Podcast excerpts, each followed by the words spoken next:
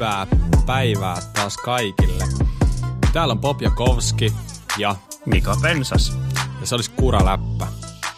Moi Mika, tosi mukava taas saada, saada sut, sut mukaan tekemään oikeastaan voi sanoa, että pitkästä aikaa podcastia, että, että meillä oli viime viikolla toi Sallan jakso, joka oltiin tehty pikkasen ennakkoon, eli toisin sanoen siitä on jo pari viikkoa, kun ollaan viimeksi, viimeksi oltu nauhoittamassa, että tuntuu jopa todella pitkältä ajalta, mutta hei, miten sulla menee? Oikein mukavasti, kiitos. Tässä saatiin pientä lomaa näistä nauhoituksista tässä tosiaan. Niin, niin. Mä sain nyt vihdoinkin, Kyllä. Nä- mä, mä oon kuule vihdoinkin saanut talviöljy vaihdettua keulaan, että se DT-Swissin, hmm. DT-Swissin keula oli niillä vakioöljyillä aika, aika tahmea tätä pakkaskeleillä, että taitaa melkein mennä purukumiksi se vakioöljy siellä kylmällä. No loma teki, loma teki ilmeisesti sulle oikein hyvää tässä tapauksessa, että eh, tota, Kyllä se lisää, lisää näitä ennakkoon nauhoitettuja jaksoja ilmeisesti, niin saadaan sunkin kalusto kuosiin. Joo, ehtii vähän speksaa niitäkin, kyllä. Mitäs sulla? Loistavaa. No, kiitos kysymästä. Niin, niin, tosi, tosi hyvää kyllä muuten, mutta pientä, pientä flunssaa ollut tässä jo viikon verran ja voin sanoa, että yskittää aina silloin tällä aika paljon ja varsinkin, varsinkin öisin, niin että jos sitä nyt tässä jaksoaikana vähän köhisen ja yskin ja mitä kaikkea ääniä nyt voi päästäkään, niin se onneksi johtuu siitä, joten antakaa anteeksi, antakaa armoa, että tämä on joskus tällaista, että, mutta, mutta tota, ei, ei anneta se häiritä kuitenkaan. Mutta joo, viime viikolla oli tosiaan meillä aika spesiaali jakso, kun Oksasen Salla, eli Salma Salla oli meillä vieraana, ja oikeastaan voi sanoa, että ikinä tähän päivään mennessä ei ole nähty mitään vastaavaa tavallaan reaktiota kuuntelijoiden piirissä, että sitä palautetta, sitä tuli, se tuli ovista ja ikkunoista aivan niin kuin mielettömän paljon ja oikeastaan se oli ihan, se oli ihan niin kuin sairaan siistiä, siistiä ja, ja siis se palautteen tietenkin sävy oli vain ja ainoastaan positiivinen. Mä oon tosi, niin kuin, tosi iloinen siitä, että jengi on jengi on vaivautunut antaa sen palautteen. Se, vaikka se nyt oma palaute tuntuukin, ettei se nyt varmaan mitään merkkaa, mutta kyllä se joka ainut palaute, mikä me tänne saadaan, niin kyllähän se kannustaa, kannustaa kyllä. tekemään koko Todellakin. ajan parempaa ja parempaa.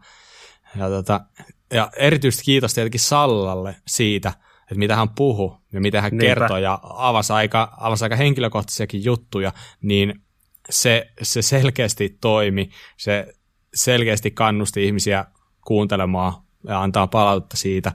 Tota, ei, ei, ei oikeastaan, ei ole, mä oon ollut ihan silleen, niin yhtä hymyä viimeiset, viimeisen, viimeisen viikon ajan, kun mä oon nähnyt, kuinka tämä homma on edennyt, ja tämä on ihan mieletöntä. Ja tota, tosiaan niin vielä kerran kiitos Sallalle siitä ihan sairaasti, ja mikä parasta tässä on se, että Niinku hommat vähän niin kuin menee silleen, että Sallaa ehkä tullaan kuulee jatkossakin mahdollisesti lisää. Tämä, tämä, tämä jää hyvin isoksi arvostuksessa, mitä tämä tarkoittaa, mutta, mutta kyllähän se, oli se niin kiva jutella Sallan kanssa, että, että totta kai me halutaan Salla uudestaankin joskus, jos vaan, jos vaan Salla suostuu. Kyllä, näin on. ja ton oikeastaan jakson myötä meidän niin kuuntelijaluvutkin on, sanotaanko, että ne on päässyt vähän niin kuin livahtajan kasvaa aika korkeaksi, että meillä alkaa olla niin kuin tuhat, anteeksi, kymmenen tuhatta, kymmenen tuhatta starttia meidän jaksoilla, ja jos sä mietit ylipäätänsä, että kuinka pitkiä meidän jaksot on, mm-hmm. nehän on aina, ei aina, mutta ne on aika monesti toista tuntia. Ja Sallan jakso oli siis 2 tuntia 20 minuuttia, joka kuulosti, silloin kun me se oltiin nauhoitettu ja saatu purkkiin, niin oli silleen, että mitä ihmettä, mitä me tehdään, että ei kukaan, ei kukaan jaksa kuunnella niin pitkää ja tälleen, mutta sitten niin mietittiin sitä tuloksia, että laitetaan se nyt kokonaisena kuitenkin, ja hmm. se oli ehdottomasti hyvä ratkaisu. Mutta niin, että miten, miten niin kuin, jos vaikka 10 000 starttia näille meidän jaksoille on saatu aikaa, ja ne kestää toista tuntia kuitenkin keskimäärin kaikki, hmm. niin siinä on, siinä on porukka aika monta tuntia meitä kuunnellut. Niinpä. tota, et, et, sanotaanko, että yli 10 000 tuntia, se, sen verran mäkin osaan laskea. Melkein sanattomaksi vetää, että aika mahtavaa. Niin, toivotaan, että, toivotaan, että tämä, tämä on vasta alkua. Tämä on vasta alkua, Niinpä. että pyritään, pyritään parantaa koko Totta ajan kai. sillään, että niin, niin jatkossakin porkka meitä kuuntelee ja uudet kuuntelijat meidät löytäisi. Mutta joo. On. No niin, onko tota, alkukalibroinnit tehty? Kyllä mä luulen, että joku meille joskus on palautettekin, että älkää lässyttäkö siinä alussa niin pitkään. niin, tota, meidän varmaan pitää mennä tuota asiaa, kun tämä näin ihan muuten niin kuin jaaritteluksi. Joo. Mutta, mutta joo, heitäpä meidät syvään päähän. no niin, äh, aluksi tota, meillä oli tarkoitus puhua vähän tiimisiirroista. Siitä on hetki aikaa, kun viimeksi niitä käsiteltiin, ja silloin aika paljon oli huhuja, mutta nythän niitä on tässä viimeisen parin viikon aikana vahvistettu aika paljon, paljon lisää. Tota, mä voisin tähän alkuun mainita semmoisen kuskin kuin Pauline Ferran Prevost, joka nyt sitten meni sinne Absolute Absalon talliin, niin kuin kaikki oli odottanut oikeastaan. Hallitseva Totta, XC on maailmanmestari naisissa, kyllä. Se oli hyvin odotettu. Kyllä, eli, eli, eli meni sinne e, miehensä ja mm. E, elämän kumppaninsa tota, niin, niin, hostaamaan tiimiin. Ja tosta tulee aina mieleen, kun katselee sitä Julian Absalonin touhua, niin se on aika innokas kannustamaan aina, aina tota puolisoaan, että se on hyvä, se on radan varrella, se aina juoksee, se on varmaan viides eri paikassa aina ehtii olla siinä kisa-aikana, ja hirveä kannustus, että se lähtee saman tien juoksemaan johonkin toiseen nurkkaan. Mulle tulee jotenkin mieleen semmoinen aivan sairaan innossaan oleva isä pikkulapsen kisaillessa, että se on niin semmoista hyper, hyperinnokasta no, se, se, para, se on just parasta, ja ehkä se on vähän noissa niinku ranskalaisilla niinku veressä tollainen aika kova innostuminen, kun mulla tulee mieleen tästä heti se, kun oli tuolla Luusassa ne viimeiset tuota, maailmankapin DH-kisat, ja siinä oli sellainen tosi poljettava pätkä, just se, missä ollaan puhuttu, kun se Bruni painaa jotain nappia sitten keulasta, Joo. ja siitä alkoi sellainen pitkä poljettava pätkä, niin siinähän meni niin kuin tie siinä vieressä, niin aina kun tuli Canyonin kuskit, niin Fabian Barella aina, aina veti pyörällä siinä, ja karju sen koko matkan niille tyypeille silleen, että paljon, paljon, paljon, paljon, paljon. Ei silleen niin kuin hetkeäkään antanut niille armoa. Niin se oli jotenkin niin hauska, hauska että tuli vähän sellainen fiilis, että okei, että ranskalaiset vaan niin kuin osaa tuon innostumisen. Näin on. Joo, mutta joo, siis nämä tiimikuvioitahan ollaan, niin kuin, niitä ollaan ehkä väsymiseen astikin jo vähän käsitelty, mutta minkäs teet? Siis niitä vaan niin kuin tähän yhteen tiettyyn vuoden aikaan nyt vaan tulee. Ja tänä vuonna niitä on tullut erityisen paljon. Tämä on ollut niin erityinen, erilainen vuosi. Ehkä se johtuu mm. tä, niin kuin kaikki tästä siitä. Toivottavasti sattumalta on niin kuin sopimuksia tavallaan niin kuin päättynyt tähän, mutta taas sitten osittain varmaan muutenkin silleen, että optioita ei välttämättä olla käytetty sen takia, että nyt haetaan vähän erilaista erilaista sponssikuskia. Haetaan ehkä, jotkut brändit haluaa nimenomaan sellainen, jolla se niinku, tavallaan sosiaalinen niinku, media on hallussa, koska ei välttämättä kisoja on niin paljon, ja halutaan niinku, saada sitä näkyvyyttä ehkä eri lailla, niin se on varmaan osittain vaikuttanut siihen, että nyt on niinku, erityisen paljon mm. tätä kaiken näköistä, kaiken näköistä säätöä ollut. Mutta joo, pakko, pakko näitä tosiaan vähän kelata joo. tässä, ja se, se nyt on niin kuin toinen sellainen mun mielestä aika iso juttu, että, että Cannondale on laittanut aika ison vaihteen silmään myös siellä XC-puolella. Eli, eli aikaisemminhan Cannondaleilla on ollut oikeastaan vähän silleen niin kuin, siellä oli kolme kärkeä. Siellä oli Enrico Avancini, sitten siellä on ollut Maxim Merot ja Manuel Fumik. Ja Maxim Merothan vaihtoi nyt Santa Cruzille, mistä kerrottiinkin jo viime kerralla, siitä niin kuin kaksi viikkoa sitten. Ja nyt sitten tavallaan sen tilalle on Cannondale sainannut äh, tanskalaisen, aika nuoren jätkän Simon Andreasen, ja sitten toisekseen aika nuori jätkä, eteläafrikkalainen Alan Hatterley, vai no mikä, menikö se oikein, se äh, lausuminen? Hatterley. Hatterley, mitä se nyt on? Joo. Jotain sellaista. Joo, tosiaan. Okei, okay. mutta siis, Joo, siinä on niin, mitä sä mieltä näistä? Niin, ne tota, sellaisia nuoria tulevaisuuden lupauksia sinne sainasta noiden konkareiden tilalle vähän niin kuin. Niin, just näin. Vähän sama, eikä, eikä ehkä enää niin. Vähän samaa, vähän samaa tuntuu, että on monella näistä vähän isommista brändeistä ollut nyt, että mm. vaihdetaan mm. niitä kokeneita konkareita tosi nuoriin kuskiin. Mm. Vähän sellaista mehän, mehän puhuttiin tästä jo tavalla, me puhuttiin tästä tavallaan jo Kuraläpän historian ensimmäisessä jaksossa siitä, että kuinka XC-puolella on tapahtumassa sellainen kuin sukupolven vaihdos. Ja niin kun, nyt nämä kaksi jätkää, Andreasen, Hatley, niin eihän ne mitään niin kuin, eihän ne ole enää mitään sellaisia niin, kuin niin sanotusti vaan tulevaisuuden toivoja, vaan nehän on käytännössä jo niin kuin törkeän kovia. Niinpä. Andreasen voitti Nove, Joo. Novemestossa. Kyllä. Ja sitten Hutterly äh, ajoi Novemestossa viidenneksi ja kuudenneksi. No kuitenkin en muista kummi päin, mutta oli kumminkin niin kuin siinä top kutosessa molemmissa kisoissa ja mm. vielä sitten Sortrekissakin tyyli kuudes. Joo.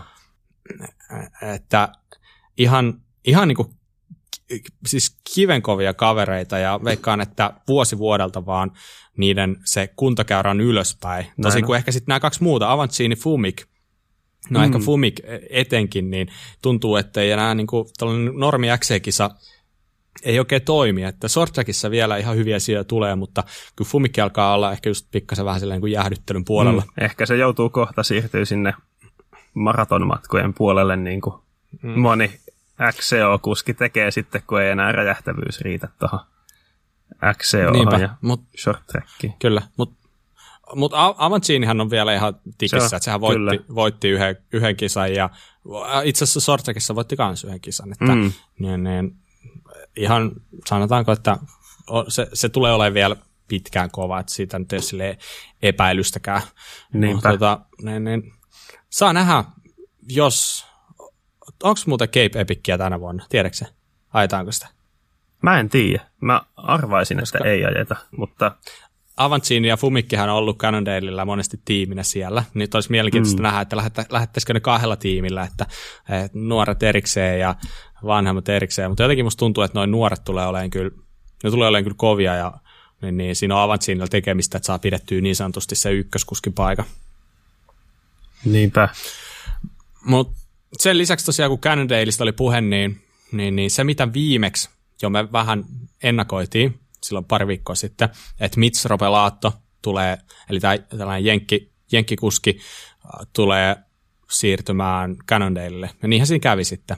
Ja sehän on niin kuin mun sellainen henkilökohtainen all-time favorite kuski. että sen jotenkin se, se ajaminen on niin tyylikästä ja se on jotenkin tyyppinä niin sellainen, sellainen että siitä ei voi kuin tykätä. Niin, niin, niin, et, ja onhan se, onhan se kova kuski myös. Esimerkiksi edellinen EVS-kisa, missä oli mukana 2019 siellä niin kuin Northstarissa, kun ajettiin Jenkeissä, niin kolmas, kolmas kuitenkin. Että ei, ei voi sanoa, että ihan mikään turha jätkä. Ja sehän, mikä siinä on kaikista e, niin kuin parasta, mikä on pyöräbrändeille on ehdottoman tärkeää, niin se on tosi monipuolinen kuski. Eli just jos ajatellaan vaikka Crankworksia, niin se pystyy ajaa pumptrackia hyvin, DH-ta, RDH, tai se pystyy vetämään niin kuin kaikkia niitä lajeja, mitä sillä on tarjolla, niin tosi hyvin.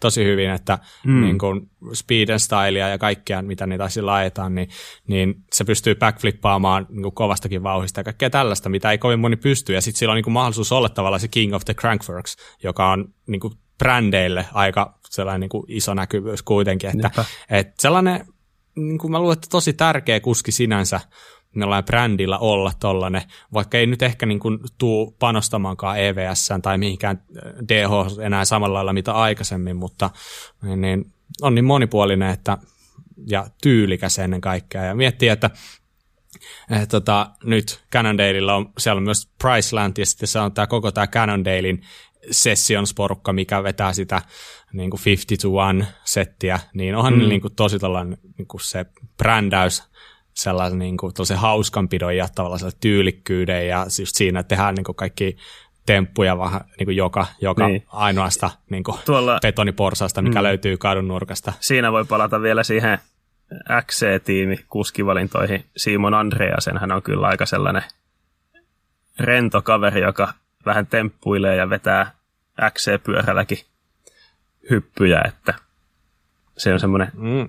tyylikkäästi ajava kuski. Se, Vähän Joo, niin se, on, se on tosi, tatu, ta, tosi tatuoitu kaveri Joo. vielä, että silleen niin kuin selkeästi, selkeästi niin kuin hyppää silmille sieltä niin kuin normi, normi niin kuin tällaista stereotyyppisestä XE-jengistä. Kyllä. Näin poispäin. Mutta yhden, jonka yhden, tota, etenkin yhden tiimisiirron mä haluan nostaa esille kans, mikä oli mun mielestä jotenkin tosi siisti. Eli äh, tällainen pohjoismaalainen, pohjoismaiseltakin kantilta, eli kun Zakarias Johansen palasi takas ajaa Ibikselle, on siis Joo. Enduro-kuski, joka on nyt viime vuodet ajanut Kuben niin kuin Factory-tiimissä. Ja äh, en tiedä, kuinka monelle niin kuin on edes tuttu, mm. mutta siis ihan Sehän. mieletön niin kuin, oikeasti siis tosi kovia, tosi kovia sijoituksia kyllä EVSS ajanut. Nimenomaan, että, että jos sä katot... Mutta kun se ei, ole, se ei ole ihan siellä podiumsijoilla kuitenkaan ollut, mutta siis se top 10, top 15 tasaisesti. Niin, jos sä katot niin kun viimeiset niin kun tyyli 15 EVS-kisaa, missä se on ollut mukana, mm. niin sen huonoin sijoitus on 21. Ja eikä yhtään keskeytystä eikä mitään siinä välissä. Niin ihan oikeasti miettikää huonoin sijoitus 21.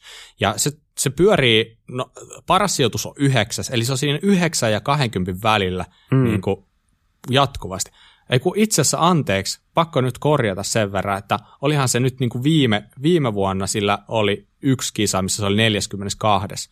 Eli siinä on niin kuin käynyt, käynyt jotain teknistä, mutta siis pointti on kuitenkin se, että niin kuin äärettömän kova ja tasainen kuski, mm. joka ajaa just siinä ihan terveemmän käden takana, mutta siis niin kuin ne erot on niin marginaalisia, että se oikeasti voi, voi ihan hyviä ja podiumille. Niinpä. Kun vaan sattuu, sattuu oikeasti niin kuin hyvä päivä ja tavallaan kehitys jatkuu. Se aika nuori jätkä kuitenkin vielä. Niin, mm. Siis alun perin norjalainen, mutta muuttanut Ruotsiin ja nykyään Ruotsin kansalainen se oli jotenkin hämmentävää jossain vaiheessa, kun mä katsoin, kun mä tiesin kumminkin, että se on norjalainen. Sitten jossain vaiheessa se ajo silleen, että sillä oli tavallaan se Ruotsin lippu siinä yeah. hihassa, mikä on niin merkki siitä, että sä oot niin maan mestari. Mm. Sitten oli silleen, että mitä ihmettä, että se on Ruotsin lippu tossa, että se on norjalainen jätkä. Sitten niin alkoi selviämään, että okei, että se olikin saanut Ruotsin kans- kansalaisuuden ja asuu siis Ooressa. Ja jos oot, jos oot käynyt Ooressa ajamassa, niin se on aika tuttu näky siellä, että sä näet, että Juhansen ja äh, Volner ajelee siellä, siellä paljon ja ne asuu siellä molemmat ja treenaa, treenaa yhdessä ja sikana ja on se, on se tota, Juhansen, niin ton Valnerin lapsen kummi setä myös, että niin, niin silleen ovat tosi läheisiä, että ei mikään ihme, että palasi tavallaan takas Ipikselle, missä ajokin aikaisemmin. Että tota, se on niin tavallaan aika tiivis kaksikko ja Aivan. molemmat ajaa kyllä niin kuin, luvattoman kovaa näin niin kuin suomalaista katsottuna kyllä. Joo. Oh. Mutta tota, yksi, yksi vielä, mikä mulla mm-hmm. tuli, mikä vist silmään, niin toi Angel Suores, niin lähti YT Mobilta ja siis DH-kuski ja nyt siirtyi ajaa Kommenkaalin, mikä tai tällainen Commensal 21-tiimi. Se on tavallaan taitaa olla uusi tiimi. Mä en ihan tarkkaan vielä selvillä, että ketä kaikkea siinä ajaa ja näin poispäin, mutta mm. se mikä siinä pisti silmään, niin, niin, niin Ölinssi, Ölinssiä oli alusta. Ja yeah. ylipäätänsä nyt niin kuin näkyvyys on parantunut aika paljon suhteessa niihin aikaisempiin vuosiin, milloin tuntui, että sillä oli tosi tarkat sopparit niin kuin Spessun kanssa. Ainoastaan Joo. Spessun pyörissä näkyy näky Ölinssiä ja ainoastaan Spessun niin kuin factory-tiimillä oli Ölinssit. Mm. Mutta nyt musta tuntuu, että siellä on nyt tavallaan joku sopparit rauennut ja mä luulen, että Ölinssi on nyt panostamassa aika paljon lisää. Niillähän on tosi hyvä se niiden uusi DH-keula ja Enduro-keula, se joka on 38 millisellä putkilla. Mm. Ja, niin, niin, mä näkisin, että Öhlins tulee olemaan kyllä niin kuin huomattavasti isommassa roolissa tulevaisuudessa, mitä on tähän mennessä ollut. Joo, Joo niillä varmaan siinä alkuvaiheessa tuotekehityksessä oli aika tiivis yhteistyö Spessun kanssa ja siinä varmaan sitten on vähän, vähän jotakin kilpailukieltosopimuksia sitten allekirjoiteltu sen yhteydessä mm. sitten. Joo, ehdottomasti, ehdottomasti. Hyvä, mutta siinä kaikki nyt tältä erää uutisista. Todeksi palaamme jälleen niihin ensi kerralla, mutta sovitaan, että ei, ei palata nyt ihan mihinkään vähäpätösiin, että nyt tietenkin odotetaan vielä, että vaali, vaalihöl niin kertoo, mitä se ajaa, millä se ajaa, ja sitten esimerkiksi Cameron Chink on edelleen sellainen tyyppi, joka ei ole paljastanut, millä ajaa. On niitä ehkä vielä jotain muitakin, mm. Phil Atwell ja jotain tällaista. Mutta anyway, se, tältä, se, se siinä tällä erää, ja nyt siirrytään seuraavaan. Ja sulla oli joku fillari, mitä, mitä sä, mis, minkä sä olit bongannut, niin jutellaan oli, siitä. Oli yksi fillari tässä jo. Semmoinen kuin BH E-Lynx. Niillähän on BHlla ollut semmoinen pitkään XC-täysjousto Lynx nimellä, mutta nyt tuli sähköversio E-Lynx siitä. Ja se on kiinnostava mun mielestä siksi, että siinä on tosi siro ulkonäkö. Se näyttää oikeastaan tavalliselta luomupyörältä. Et pikkasen paksumpi vaan se keskiön seutu sen moottorin mm. takia, mutta sekin on tosi kompakti siellä. Et Joo, tosi... pakko myöntää, että kun sä eka kerran linkkasit, niin mä, mä siis luulin, että on kyse normaalista tavallaan niin, kuin, niin sanotusti akustisesta pyörästä, mutta ei ollut. Ei. Tosiaan 100 ja 120 milliä joustavat versiot siitä pyörästä, että se on niin kuin XC-maraton tyyppinen pyörä. Ja jotenkin ne on saanut tungettua 540 wattituntia ison akun sinne, vaikka Oho. siinä on tosi niin kuin, kapeat putket siinä rungossa. Ja äh, siinä akku, akkujen kanssa oli semmoinenkin kiinnostava juttu, että siihen saa 180 wattitunnin lisäakun, joka nyt on aika, aika tavallista, että niitä lisäakkuja saa kiinniteltyä runkoihin sähköpyörissä. Sitten se tulee 720 wattituntia yhteensä siihen. Mutta se lisäakun kiinnitystapa oli mun mielestä tosi kiinnostava. Että se menee siihen pullotelineen kiinnityspultteihin ilman mitään johtoja. Et se vaan ruuvataan kiinni okay. siihen ja sitten se on kytkettynä järjestelmään. Se oli aika tyylikäs mm-hmm. toteutus kanssa. Et siinä, siinä on jonkinlainen sellainen pulloteline, missä on jonkinlaiset konnektorit, jotka sitten sit suoraan osuu kohilleen, kun sä pistät sen akku si- siihen. Siis vissiin tota, mä käsitin, että pullotelineen tilalle laitetaan se akku siihen. Ai, että koko pulloteline niin kuin, on, on veksillä. Näin mä, okay, okay. Näin mä sen ymmärsin. Joo, no niin. Öö, en, nyt, ihan... en nyt lupaa, mutta, että se oli niin, mutta näin mä käsitin. Joo, ja, joo. Tota, ollaan me ennenkin puhuttu, mitä sattuu. Ollaan, ollaan tässä vähän jo. Öö, tota, tosiaan nythän on tullut tässä viimeisen vuoden aikana aika paljon näitä tällaisia kevyempiä, kevyempiä sähköpyöriä. Levo SL Spessulta oli se ensimmäinen oikeastaan, joka aloitti tämän trendin sen jälkeen on sitten tullut monelta merkiltä monenlaista. Mutta tässä BH on, niin moottoris on no se sama 250 wattia, mikä näissä yleensä on. Mutta siinä on kuitenkin 65 newtonmetriä vääntöä, mikä on no, noissa vahvemmissa, painavemmissa moottoreissa on yleensä se 90 tai 85 newtonmetriä, mutta sitten Levo SL on 35 newtonmetriä, toi on niinku siitä väliltä – Joo. väliltä. Et tosi niin kuin kiinnostava pyörä mun mielestä silleen. Mutta sitten siinä on se, että se on BH omalla järjestelmällä ja niiden omalla moottorilla. Ja Suomessa ei oikein BH-pyöriä myydä hirveästi tietääkseni, että sähköpyörissä kuitenkin se, se kivijalkaliikkeen tuki jos tulee jotakin mm. järjestelmän ja kanssa ongelmia, on aika tärkeä juttu kuitenkin vielä. että et se voi olla, ettei se nykyisellään niin suomalaisille kuluttajille sitten ole niin kiinnostava kuitenkaan. Mutta niin noin yleisesti pyöräuutuutena mun mielestä siinä oli monta kiinnostavaa juttua. Toi on aika, aika mielenkiintoista noin, että minkälaisia tavallaan niin kuin toimintamatkoja se lupaa sille akulle. Eli täällä on just tämän tavallaan tämä extender niin kuin akun kanssa, tai lisäakun kanssa, niin 220 kilsaa. Ja ilman sitä niin kuin 175 niin on se ihan jäätävä määrä.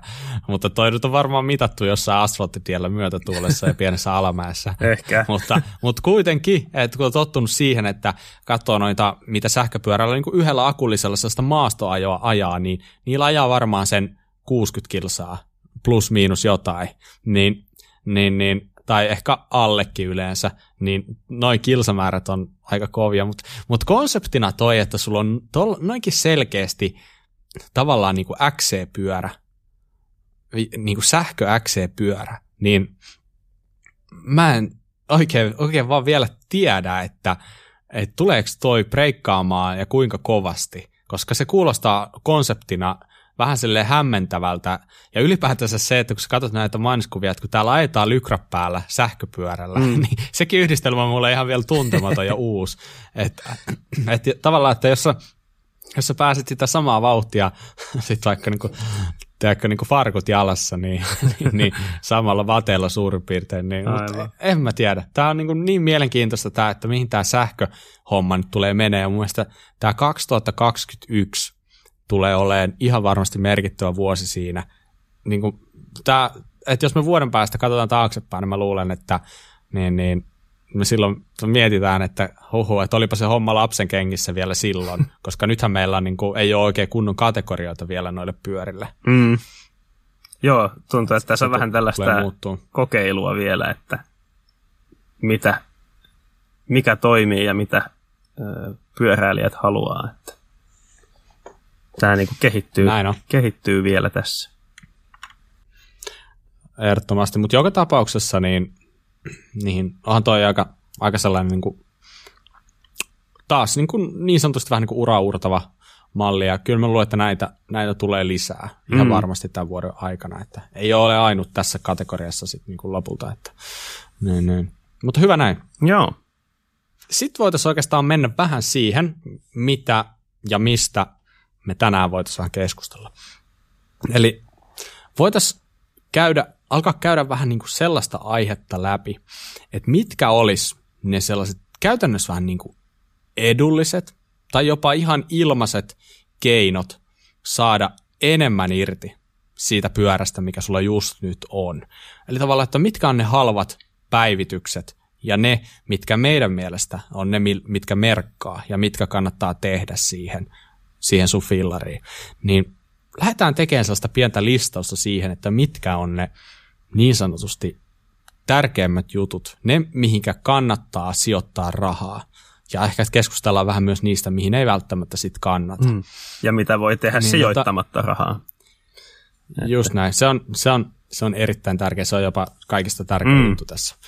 Niin, mutta lähtökohtaisesti pyöräilyhän on siis kallis laji se on, se on hyvin kallis laji verrattuna moneen muuhun, ja kaikki mm. varmaan me tiedetään se. Siinä ei sinänsä, sinänsä ole mitään, mutta yleensä se myös tarkoittaa, että kaikki tällaiset päivitykset, mitä tehdään, niin nekin tuppaa ole yleensä aika kalliita. Ja lähtökohta monesti on se, että kalliilla päivityksellä se hyöty, mitä siitä saadaan, niin on lopulta aika marginaalinen. Se on niin kuin lähtökohta, mi- mitä mä koen, että yleensä tilanne on tällainen.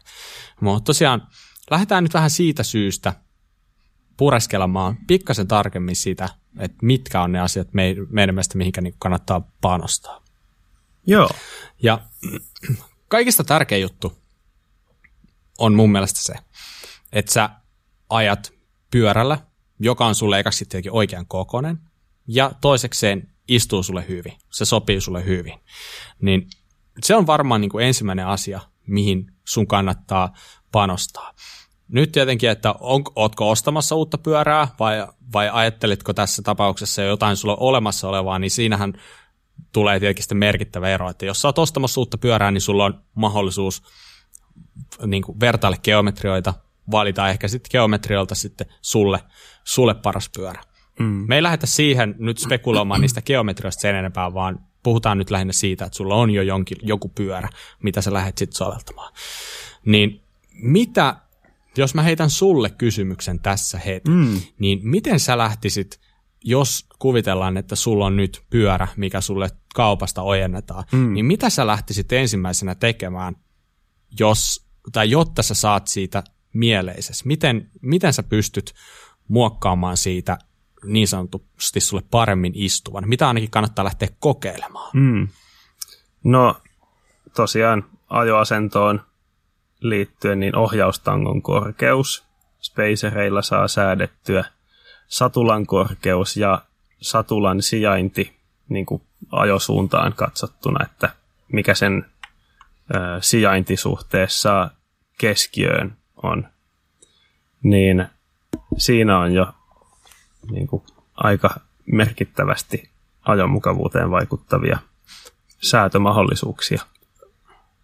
Ja sen on, sen on tietysti vähän riippuu siitä, minkä tyylistä ajoa ajaa ja, ja tota, mitkä mieltymykset on kans, että mikä toimii, mikä ei. Että XC-pyörässä halutaan yleensä ohjaustanko vähän matalammalle, saada vähän aerodynaamisempi ajoasento ja, ja, ja vähän semmoinen nopeampi ajoasento. Monesti yleensä satulla myös vähän taaempana kuin vaikka enduropyörässä, kun se poljetaan pitkään suht tasaisella kadenssilla. Sitten taas enduropyörässä satulla vähän enemmän eteenpäin, että mahtuu sinne satulan taakse paremmin. Ja, ja ohjaustanko yleensä vähän korkeammalla myös, että siinä on sitä vakautta ja tukevuutta siinä ohjauksessa, kun mennään vähän jyrkempää alamäkeen. Kyllä. Ja tota, voitaisiin oikeastaan pysähtyä hetkeksi, miettiä ihan sitä ohjaustankoa. Mm. Ja se on, se on varmaan sellainen niin kuin yksi oleellisimmista jutuista, ihan varmasti siinä pyöräistuvuudessa. Se on kuitenkin se, mistä pidetään kiinni. Se, se, on, se on todella isossa roolissa siltä, että miltä se pyörä, pyörä niin kuin tuntuu. Mm. Niin äh, tangon korkeus, minkä sä tuossa mainitsitkin, niin se on tosi niin kuin oleellinen mm. juttu. Ja tosiaan lähestulkoon aina, niin sulla on pyörässä muutamia spacereita siellä, millä sä pystyt säätää sitten stemmin korkeutta niin kuin ylös tai alas, mitä nyt ikinä. Niin se, että sä oot nyt, sulla on se to, jossain tietyssä asennossa nyt, niin se voi olla, että se asento on jo optimaalinen, mutta se on aika paljon todennäköisempää, että se on nyt vaan sellainen asento, mihin sä oot tottunut. Että se ei välttämättä ole se kaikista optimaalisin. Joo. Niin käytä sitä ilmasta mahdollisuutta, että kokeilet. Kokeilet ja sitten sen kokeilun jälkeen, eli nostat vaikka tässä tapauksessa yhdellä, yhdellä spacerilla sun ohjaamoa ylöspäin. Tai vaikka ihan Kokeilet. käy molemmissa ääripäissä, voi testata, että miltä joo, ne joo. tuntuu ja sitten sieltä Mut, etsiä. Mm. Just näin, mutta mun mielestä se niin kun, prosessi toimii aika hyvin silleen, että jos vaikka kuvitellaan, että lähtötilanne on se, että sulla on aika alhaalla se, niin nostat yhdellä, ajat sillä ja mietit, oliko parempi vai huonompi. Mm. Jos sun vastaus oli se, että se oli parempi, okei, okay. älä jää siihen, nosta toisella ja kysy uudestaan se sama kysymys. Oliko parempi vai huonompi? Ja jos taas oli kyse, että oli parempi, niin taas viet ylemmäs. Eli tavallaan idea on se, että sun pitää hakea se raja, minkä jälkeen se, on, se onkin huonompi. Mm. Niin silloin sä pystyt tulla takas ja sä ehkä t- sillä lailla löydät sen sulle parhaimman. Mm. Sulle parhaimman kohdan. Eli, ja tässähän voi tulla se tilanne, että sä asetat sen tangon korkeimmalle mahdolliselle sun pyörässä. Ja sä toteat, että vitsi, tää on parempi kuin se edellinen. Mm. Mutta sä et pysty meneen seuraavaa steppiä enää, koska sulla ei riitä keulassa ohjanputken pituus. Mm.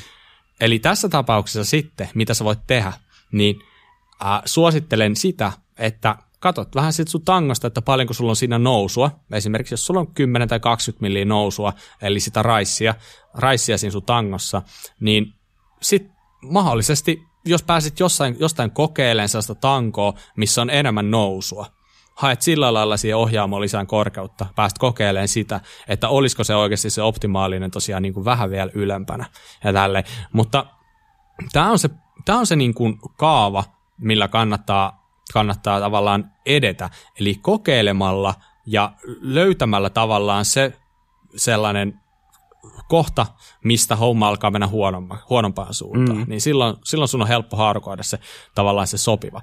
Ja tämä sama pätee ihan hyvin esimerkiksi tangon leveyteen. Tangon leveys on silleen vähän hankalampi juttu, että sitä ei pysty silleen niin kuin ees taas vatvomaan ihan samalla lailla kuin mitä, mitä pystyy tota, tangon korkeutta. Mm. Eli toisin sanoen, kun sä lähtökohta on sellainen, silleen hyvä, että sulla olisi mahdollisimman leveä tanko aluksi, koska siitä pystyy aina kaventaa. Mutta kapeammasta tangosta on hyvin vaikea kokeilla leveämpää. Ja niin, niin, tässäkin niin kuin sellainen ilmainen pieni vinkki on se, että jos sulla on leveä tanko ja sä mietit siinä, että, että vitsi, tämä tuntuu ihan hyvältä, mutta voisi ehkä kokeilla jotain, jotain niin kuin kapeampaakin, niin jos sulla on sellaiset gripit, jotka tavallaan, niissä ei ole integroituja tuppeja siellä päässä, niin sä pystyt niitä tavallaan viemään vähän kapeampaan asentoon, mutta tässä kohtaa niin kuin ei voi suositella, että sä lähtisit ajaan sillä tangolla sellaisenaan maastossa, jos sulla niin kuin krippien päistä vielä näkyy tankoa, koska se, se on jo turvallisuustekijä, että niin, mm. niin, niin ei kannata ajella. Mutta sä voit ihan hyvin kokeilla jossain niin kuin parkkipaikalla pihassa, vähän jossain sellaisessa niin kuin turvallisessa ympäristössä, testailla sieltä, miltä se tuntuu, kun kädet onkin vähän kapeammalla, vähän mutkitella siinä ja tehdä tällaista testiä. Ja sama ehkä, että jos sulla on vaikka joku 780 tanko ja sä haluaisit, miettisit sitä, että olisiko 800 parempi, niin sä voit ehkä tavallaan varovasti taas jossain pihassa koittaa silleen, että jos sulla on lukkokripit, niin otat niitä pikkasen ulospäin. Se, se niin kuin sentin verran per puoli ja testaat sillä lailla, että miltä se tuntuisi, jos sulla olisikin 800 tanko. Mutta taas kerran, älkää nyt lähtekö missään nimessä niin kuin maastoon ajelee silleen, että se on vaarallista. Mm. Mutta, mutta sä pystyt siinä yllättävän hyvin kumminkin ihan parkkipaikalla vähän kokeilee sitä, mutkittelee siinä ja vähän, vähän miettii sitä, että miten tämä vaikuttaa vaikka mutkissa sun niin se painopisteeseen ja kaikkea tällaiseen. Niin, niin, niin, se on tuossa tangon, tangon suhteen oleellista. Ja tietenkin tangossa on taivutus taakse, ylös, niin, niin, niin ne on ne aika merkittävät jutut, mitä kannattaa testailla. Mm. Eli kannattaa, jos mahdollista, testailla vähän eri tangon taivutuksilla, vähän erilaisia tankoja. Että onko taaksepäin vähän enemmän, vähän vähemmän, kuinka monta se asteissa se yleensä ilmoitetaan. Niin noi, se, että sä löydät itsellesi sopivan tangon, so, sopivilla mitoilla niin sanotusti, niin se on niin kuin se on kaikista tärkeintä, että sulla on sellainen sopiva tanko. Ei, sillä ei ole mitään väliä sitten, että onko se tanko, tanko alumiinia vai hiilikuitua vai titania vai jotain vielä erikoisempaa, vaan kaikista tärkein juttu on se, että se on sulle istuva tanko ja sulla on hyvä ajaa sillä, sulla ei puudu kädet, sulla ei niin kuin, ala kipeytyy kädet, niin toi on, toi on niin kuin, tanko on merkittävä juttu, mutta tosiaan se materiaali ei ole merkittävä, vaan se, se muoto. Mm. Ja niin kuin, ihan yksinkertainen juttu on tangossa myös se, että sä voit tavallaan, tavallaan, tavallaan tangon rolli, eli sä voit pyöräyttää, pyöräyttää sitä vähän niin kuin, tiedätkö niin kuin, löysäät vähän stemmistä tangopulttia, pikkasen käännät itsespäin, kiristät taas. Sä voit niin kuin vähän kokeilla sitä, että mikä se niin, kuin, niin sanotusti tangon rolli on sulle paras mahdollinen. Se muuttaa kumminkin aika paljon, paljon kanssa asioita. Niin sitä voi myös niin kuin, ihan vähän pelata sillä. Ja näin poispäin, mutta tota, Tuli melkoinen paasaus tästä tang- tang- tangosta itse. Mutta ei kai me olla vielä tota ohjaustankoa käsitelty loppuun tässä, että niin, niin, onhan ei si- tietenkään, vasta alkuun päästä. Joo. Nyt on se itse tanko käsitelty, mutta siinähän on kii, kii vähän osia kansioita voi säätää. Öö, jarrukahvojen asennosta ollaan taidettu puhua joskus aiemminkin, että sehän... Toi on hyvä, toi on tärkeä vaikuttaa aika paljon mukavuuteen. Sitäkin kannattaa testailla. Ää, aika moni ajaa liian jyrkästi alaspäin sojottavilla jarrukahvoilla.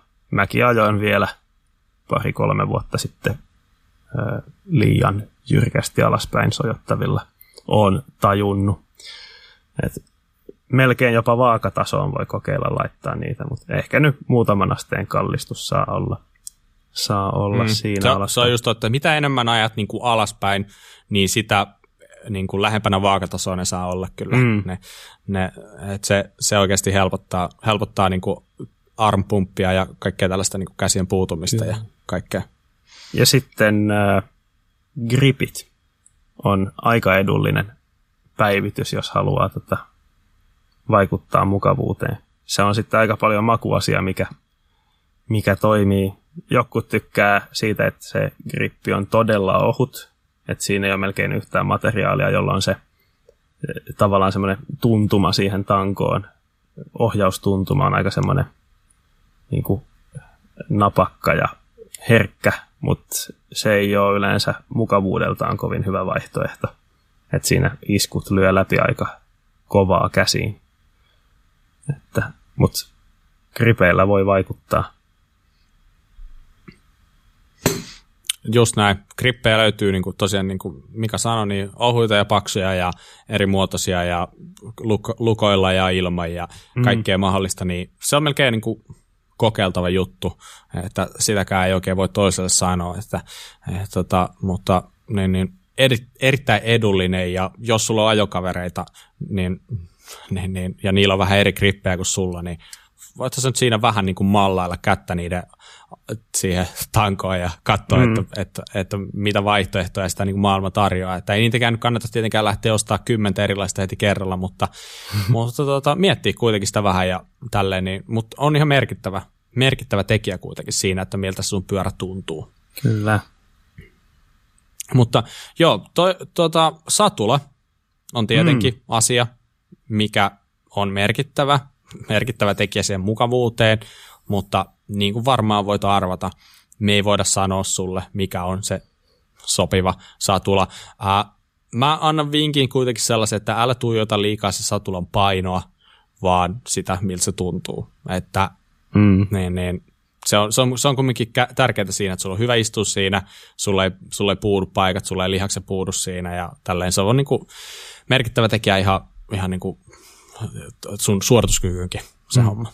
Toki sen joku todella rajusti pehmustetut, tosi painavat satula, niin ne ei välttämättä ole kovin hyvä vaihtoehto pidemmille lenkeille, koska siinä se paine siinä satulalla istuessa kohdistuu pehmeeseen kudokseen silloin enemmän, eikä noihin istumaluihin. Että mm. kovempi satula saattaa olla mukavampi kuin pehmeä. Joo, joo, toi oli hyvä tarkennus. Mä en todellakaan tarkoittanut sillä, että älä kato painoa sitä, että sun kannattaa ostaa sellainen mummopyörässä tulla, vaan, vaan tota, niin, niin, ihan ylipäätänsä, että painoa ei kannata tuijottaa, se ei ole kriteeri siinä, vaan se, että se istuu sulle hyvin. Ja yleensä mm. se hyvin istuva satule, niin se ei todellakaan ole niitä mummopyöräsatuleita, että sellaista voi unohtaa kyllä saman tien. Tota, mitäs muita meillä on ajoasentoon ja ajomukavuuteen liittyviä päivityksiä? Olisiko hissitolppa tässä välissä hyvä mainita. Jos pyörässä ei ole hissitolppaa, niin se voi olla aika, aika hyvä investointi. Mm. Halvimmat tolpat taitaa olla sen luokkaa. Et sitten toki tässäkin taivas rajana melkein, että joku RockShoxin Reverb AXS taitaa olla joku 700 euroa. Mm. Mutta aika Aivan. edullisesti saa monipuolistettua pyöräänsä hissitolpalla. Joo, ehdottomasti. Jos ei, jos ei sulla hissitolppaa vielä, niin, niin, niin ehdottomasti niin nyt suoraan hankkimaan Se avaa, niin kuin uuden, se avaa täysin uuden maailman siihen, kuinka sä voit elää pyörän päällä, kuinka sä voit kallistaa pyörää, varsinkin niin kuin alamäkeä ajettaessa, mm. tälleen, niin, niin ehdottomasti se on, se on yksi parhaimmista pyöräilyyn liittyvistä keksinnöistä pitkiä aikoihin, ja niin, niin, tosiaan nykyään sä saat tosi halvalla hyviä. Että ei, se, ei se enää niin kuin ole kovin, kovin niin kuin, se ei ole enää siis se niin kuin ongelma, mitä ehkä vielä pari vuotta sitten oli, että sun piti maksaa kolmesta euroa hyvästä olpasta, nyt niitä saa tyyli satasella, mm. mutta niin, niin uh, joo, mulla nyt oli joku kuningasajatus sissitolpasta vielä, mutta se, se, nyt, se oli varmaan niin, niin kuningas, että se on unohtunut, mutta ei se mitään, mennään, mennään, mennäänkö seuraavaan mennään asiaan. Vaan. Ja seuraavaksi, mitä, mitä mä oon miettinyt, niin oleellista on puhu vähän siitä voimasiirrosta. Mm. Ja oikeastaan mikä siinä on mun mielestä tärkeintä, niin sun kannattaa pitää huolta siitä sun voimasiirrosta, mikä sulla on nyt. Niin mä lähtis tekemään tai sanomaan, että sun kannattaa mitenkään erityisesti sitä alkaa päivittää, vaan kaikista tärkeämpää on se, että sä pidät sitä huolta. Mm. Sä pidät sen puhtaana, sä pidät sen, nyt tulee se kaikista tärkeä juttu, sä pidät, pidät sen niin kuin hyvin öljyttynä. Koska se on ihan, se on ihan mieletön juttu ja ihan uskomaton ja en mä oikein niin kuin tiedä, tiedä niin kuin, mitä siitä nyt pitäisi sanoa, mutta, mutta se on tutkittua tietoa, että ketjuöljyissä on aika isoja eroja. On kyllä, todella isoja. Ja niin eri sääolosuhteisiin löytyy erilaisia ketjuöljyjä ja tota, voisi vois ehkä sanoa, että, että ei ehkä ole ihan sellaista, tai no, meinasin sanoa, että ei ole sellaista yhtä, yhtä öljyä joka, tai voiteluainetta, joka toimisi kaikissa keleissä loistavasti, mutta itsehän mä kyllä käytän enimmäkseen yhtä ainetta, tota, vahapohjaista voiteluainetta, joka toimii aika, aika hyvin niin, Saat sä nyt sanoa sen vai? vai tota, no mä oon käyttänyt... Onko tässä jotain käyttänyt, isompaa ongelmaa? Ei, mä oon käyttänyt aiemmin Rexiä, mutta se on niin kallista. Nyt mä oon käyttänyt Squirt Lubea tässä okay. viime aikoina. Mutta molemmat mut tosiaan, todella niin... hyvin toimivia. Ja, mut joo, siis jos vertaa johonkin sellaisen ihan, jos sä menet vaikka johonkin tyyliin Motonettiin ja Biilteemaan ja ostat sen halvimman purkin, jossa lukee polkupyörän ketjuöljy, niin se ei ole kovin hyvää tavaraa. Se kerää yleensä moskaa ihan hirveästi. Se kyllä voitelee jonkun aikaa, mutta kun se kerää sitä moskaa niin paljon sinne voimansiirtoon, niin se hetken päästä alkaa vaan kuluttaa sitä enemmän. Hmm. Ja ei se yleensä, etenkin jos on vähän kosteita säätä, niin sitten se ei pysy siellä ketjussakaan kovin pitkään. Kyllä. Mutta sitähän on tutkittu että siinä voi olla jopa parin prosentin niin kuin vaikutus siinä ketju, tavallaan ke, voiteluöljyllä siihen sun suorituskykyyn mm. tai siihen, kuinka, kuinka sä saat niitä vatteja siitä pyörästä ulos, niin no voitte miettiä sitä, että vaikka nyt jos kuvitellaan, että se olisi vaikka 2 prosenttia, niin se on oikeasti sellainen hyöty, että sä, sä, sä joudut oikeasti alkaa miettiä ja kaivaa sitä, että mikä on sellainen päivitys pyörässä, minkä sä voit tehdä, jolla sä säästäisit sen saman verran, tavallaan vähän niin kuin vatteja. Mm. Niin en mä tiedä. Se voi olla, että, että vaikka sulla olisi puoli kiloa painavampi runko, niin siitä huolimatta hyvällä ketjuöljyllä sä saat paremman niin kuin hyödyn. Ja tämä on ihan, niin kuin, tämä kuulostaa tosi absurdilta, mutta oikeasti miettikää te kaikki, jotka kisaatte vaikka jotain x tai jotain, ja jos te ette panosta siihen ketjuille, niin miettikää tätä. Et ihan oikeasti. Siis vaikka mm. se ei siihen kuulosta niin siinä mitään järkeä, mutta se on ihan tutkittua tietoa, että sä voit oikeasti säästää niin, niin, niitä vatteja sillä, että sä vaan voitelet sen sun ketjun, A, ylipäätään voitelet, ja B, että se on niin kuin laadukasta, mm. se öljy, mitä sä käytät. Joo, niin, kyllä. Tämä on ihan no-brainer, että niin kuin panostakaa siihen, kaikki. Ihan oikeasti tämä on niin kuin, niin kuin paras, paras pikku vinkki, minkä saatte tänä vuonna, että hyvin pienellä vaivalla niin teidän niin sanotusti suorituskyky pyörän päällä paranee. Kyllä.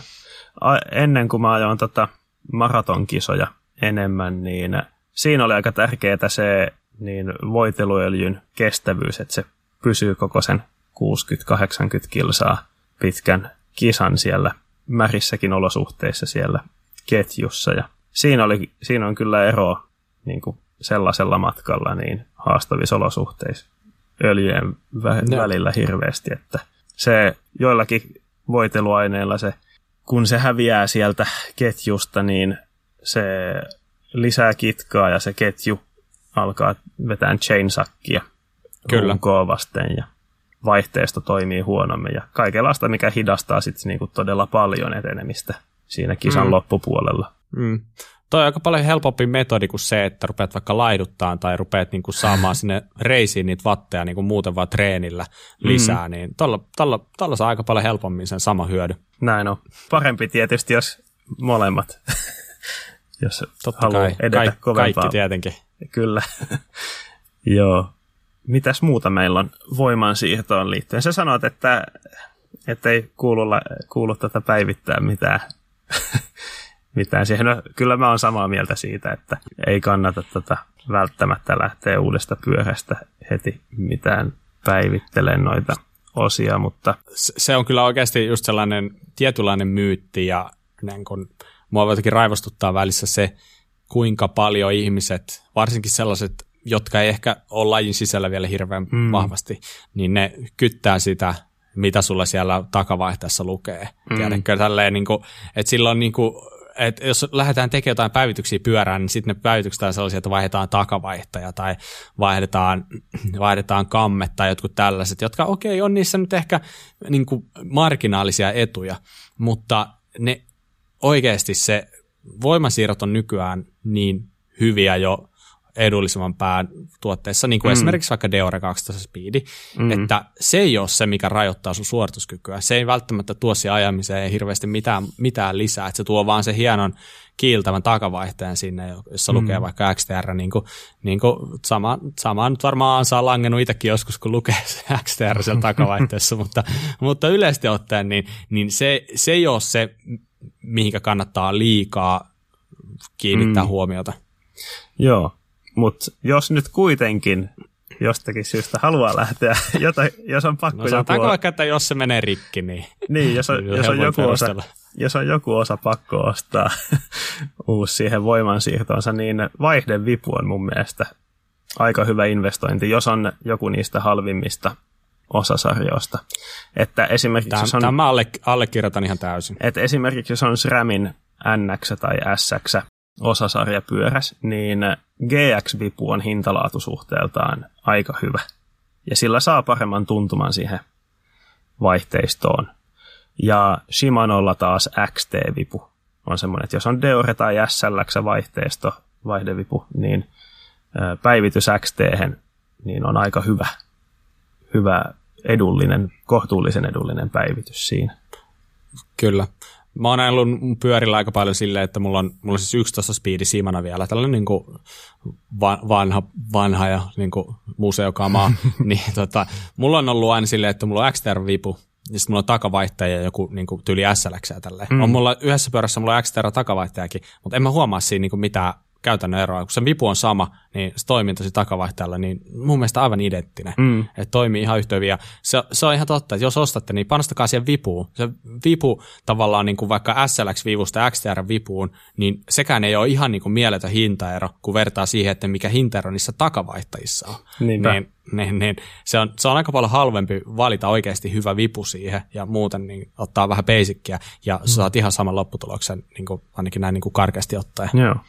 Sitten mulla on yksi vielä tota, vähän semmoinen jonkun mielestä ehkä hifistelyn puolelle menevä pikkukikka.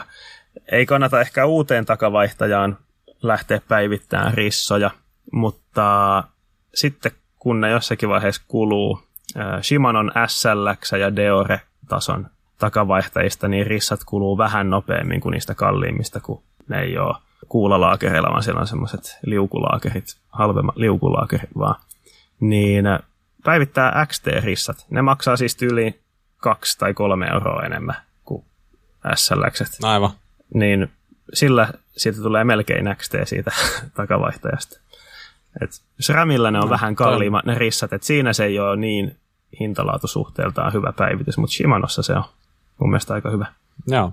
Ihan hyvä, ihan hyvä pointti. Oliko sulla tähän voimansiirtohommiin tai jarruihin tai johonkin liittyen vielä jotain vai? Nyt kun sano jarrut, niin äh, jarrupalat on äh, aika edullinen tapa päivittää pyörän toimivuutta. Äh, niitä löytyy vaikka minkälaisia yhdistelmiä ja äh, mallinimiä ja kaikenlaista, mutta perus, perusjarrupala äh, niin kategoriat on ehkä orgaaninen ja semimetallinen ja metallinen tai sintrattu. Niin ne on niin kuin ne kolme pää jarrupala-kategoriaa. Sitten löytyy keraamisia, kevlar, kupari, sun muita. Mutta niin, niin, niillä voi saada tota tehoa ja tuntumaa jarruihin muokattua aika hyvin. Joo, se taitaa olla aika, aika lailla ainakin nähty ja todettu henkilökohtaisesti, että välttämättä aina ne jarrujen niin OEM-palat tai mitä siellä on valmiiksi sisällä, niin ne, ne ei ole välttämättä ihan sitä niin kuin parasta mahdollista. Eli Niinpä. sä voit oikeasti saada aika, aika ison eron siihen jarrun tuntumaan ja siihen jarrutustehoon etenkin sillä, että sä vaihdat. Ja niin kuin, jarrupalon valmistajiahan on ihan pilvin pimeä. Eli just niin kuin kolmaisia osapuolia, jotka valmistaa jarruja, jarrupaloja ihan niin kuin kaiken merkiksi jarruihin. Mm. Ja niin, niin, sieltä esimerkiksi speksaamalla jotkut vähän, vähän, vähän erilaiset jarrupalat sieltä, niin voi saada oikeasti niin kuin tavallaan euroilleen aika, aika tosi hyvää vastinetta. Näin on, kyllä. Mulla oli tota, esimerkiksi tuli Maguran MT-vitosten mukana sintratut jarrupalat, jo, joissa on kulutuskestävyys hyvä. Ja ehkä sitä on ajateltu, kun Magura on speksannut ne, että, että ettei sitten asiakkaat ala moittiin heti, jos ei ne ole niin perillä näistä jarrupalosta, että kulutuskestävyys olisi huono, niin ne on laittanut sitten ne, jotka kestää pisimpää. Mutta paljon paremman tuntuman saa sitten, kun vaihtaa esimerkiksi orgaanisiin jarrupaloihin, joissa sitten kulutuskestävyys on selkeästi huonompi ja erityisesti mutasella säällä, niin ne melkein katoaa parin lenkin aikana pahimmassa tapauksessa, mutta tuntuma on paljon parempi mun makuun niissä. Just näin. Hyvä. Hei, mennään seuraavaksi vähän puhua siitä, niin kun, mikä on todella merkittävä juttu, eli mm. pyörän alusta, keula, iskari. Niin Kyllä. nehän on todella, todella merkittävässä roolissa siihen ajotuntumaan. Ja niiden säätäminen ei sinänsä ole hirveän vaikeaa. Kaikista tärkeintä on tietenkin se, että sulla on tiedossa sun pyörää, pyörävalmistajan suosittelema sägi, eli se painuma, mikä se iskari menee kasaan silloin, kun sä annat, tai oot sen päällä käytännössä, niin saat tsekattua ne, ne on yleensä noin niin 25-30 pinnan välillä takaiskarissa, ja keulassa varmaan puhutaan niin kuin 20 pinnan kohdilla suurin piirtein.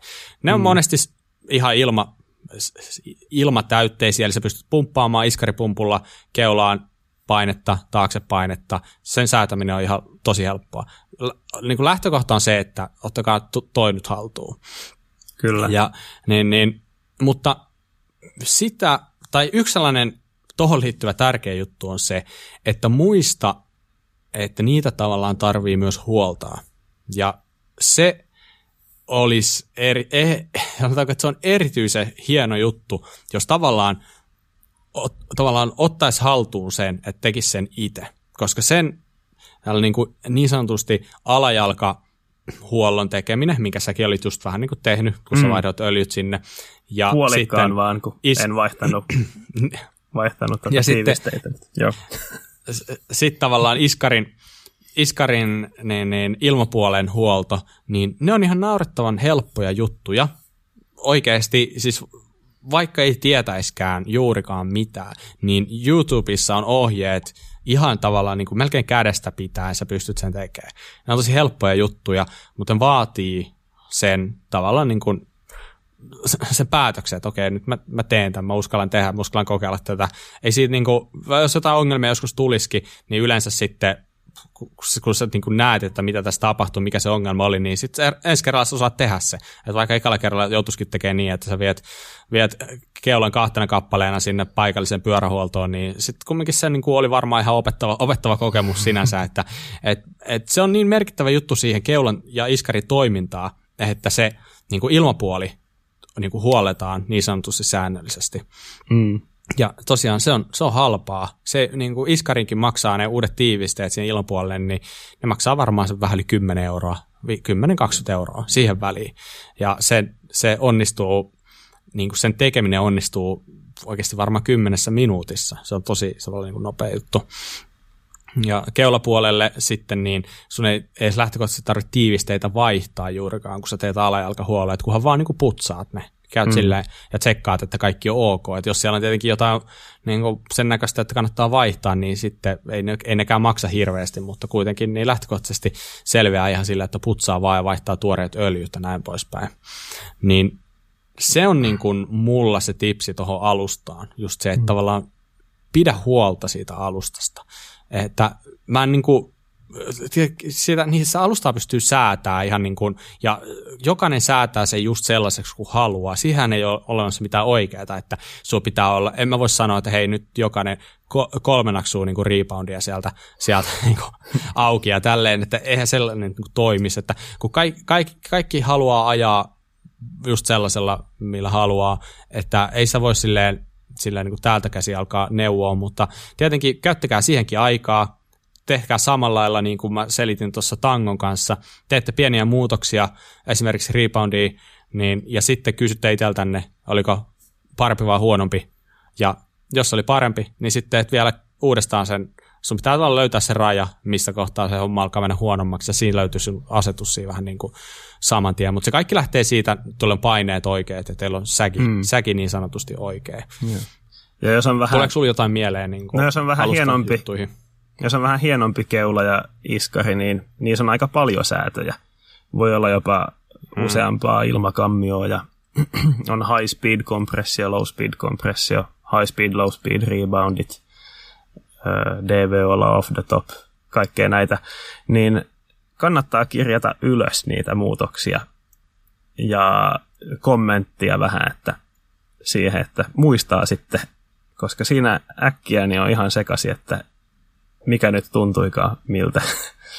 Et jos on vähän edullisemman pään iskari ja keula, niin sitten se on vähän helpompaa, mutta kannattaa vähän pitää kirjaa niistä. Ehdottomasti. Kaikki, kaikki muistiin vaan, mitä on tehnyt, niin sitten on helppo palata takaisin siihen, mikä oli ne eiliset säädöt, jos sen ajopäivän jälkeen tuntuukin siltä, että ei vitsi, että mä oon säätänyt yhtä ja toista ja nyt niin tämä on lopulta nyt paskempi kuin mitä tämä oli aikaisemmin, niin sitten sä voit palata siihen, siihen niin sanotusti backup ottaa sieltä ja palauttaa se kone siihen päivän takaisin, niin, mm. niin, niin se, on, se on erittäin fiksu, fiksu juttu kyllä.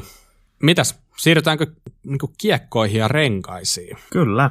Ja oikeastaan niin kuin ihan ensimmäisenä, niin mun on pakko niin kuin vaan tarjota kiinni rengaspaineisiin, koska se on varmasti siis yksi merkittävimmistä jutuista, mm. missä voi tavallaan tehdä myös, missä voi tehdä virheitä ja monet ehkä tekeekin.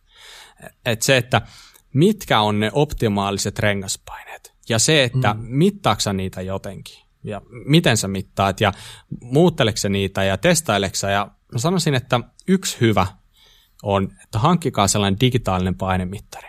Se maksaa muistaakseni kymmenisen euroa, ja se on tosi pieni. Sen pystyy ottaa lenkillä taskuun, tai jos sulla on reppu, niin sehän menee siellä, siellä se on niin pieni, että se vaan hukkuu sen reppuun, mutta mm. kuitenkin niin sillä te pääsette oikeasti niin kuin mittaamaan sitä, että mitä painetta sulla siellä on, ja testailemaan niitä paineita.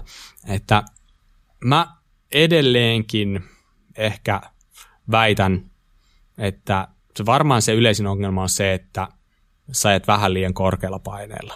Mm. Vai mitä sä oot mieltä?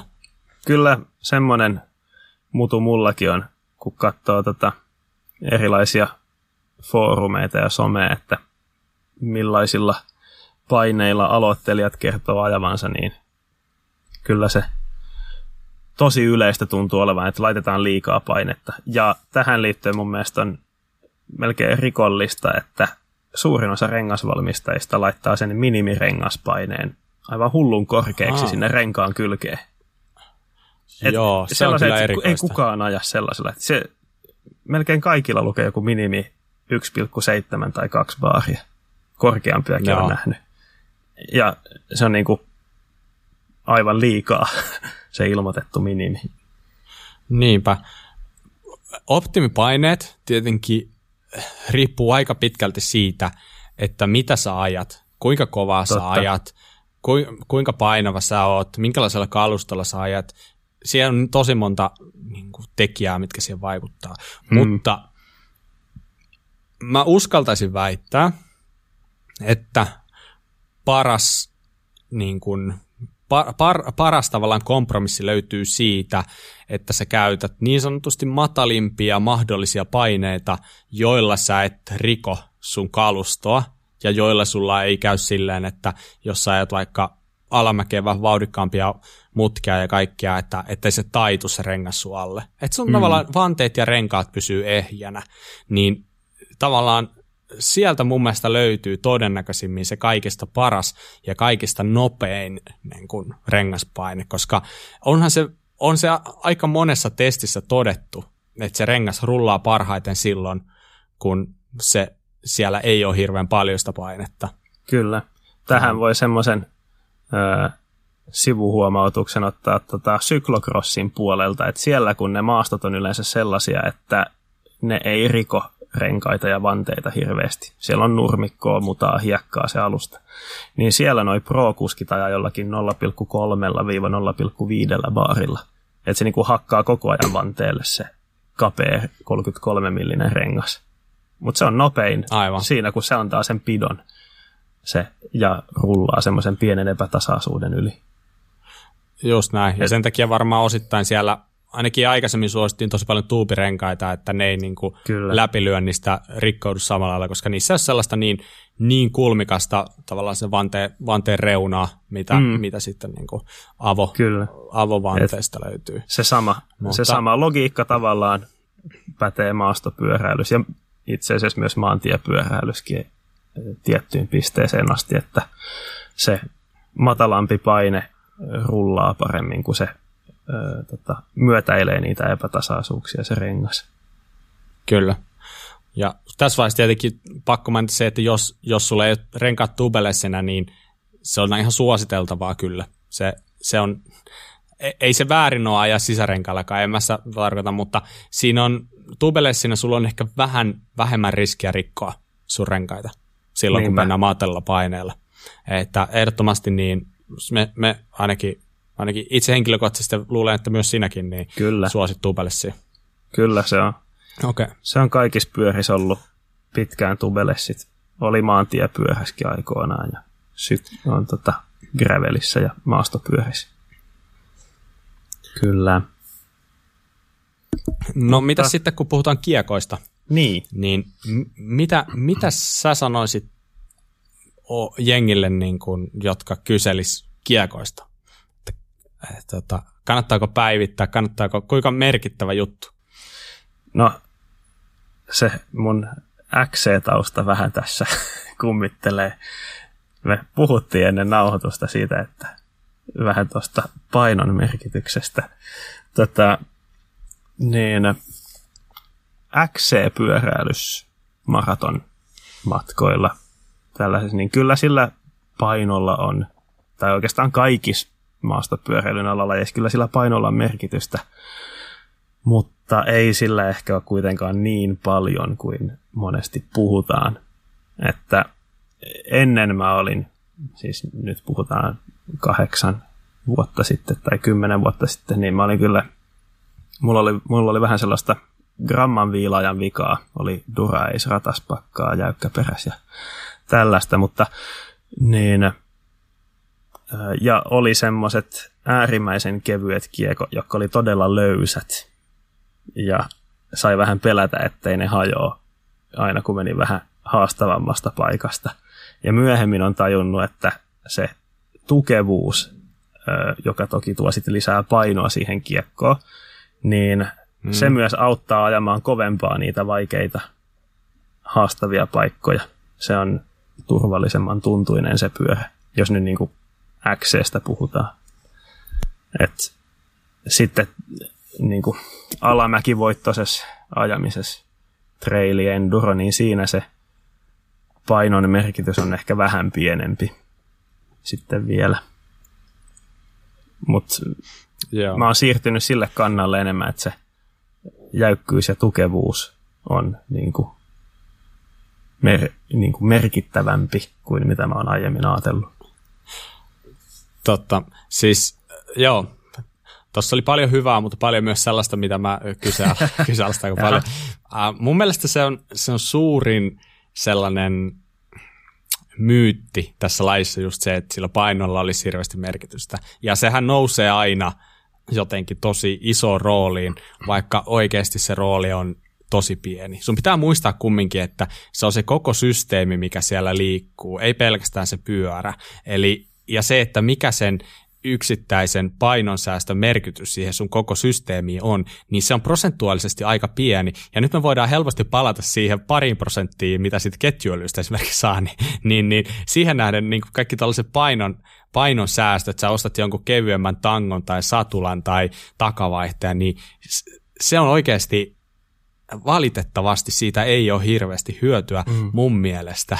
Äh, Mä nyt tässä, korostan, että tämä on nyt mun mielipide. Joo. Se riippuu varmaan vähän siitä, minkälaista se pyöräily on. Ja minkäla, jos kilpailee, niin minkälaista se on. Jos ei kilpaile, niin sille ei ole, se ei ole ehkä niin, niin tärkeää. Öö, niin, että, mutta mu- mä sanoisin, että kilpailijoillekin mm. XC-säkään se, paino, se painon niin kuin merkitystä sitä mm. liiotellaan, sitä liiotellaan Ehkä. mun mielestä. Ja tota, Pyörivässä niin, niin, massassa se on tärkeämpää kyllä paljon kuin jossakin satulas vaikka tai ohjausta. No on se joo, mikä. mutta se on edelleenkin niin kuin tosi vähän tärkeää mun, mielestä. mun mielestä.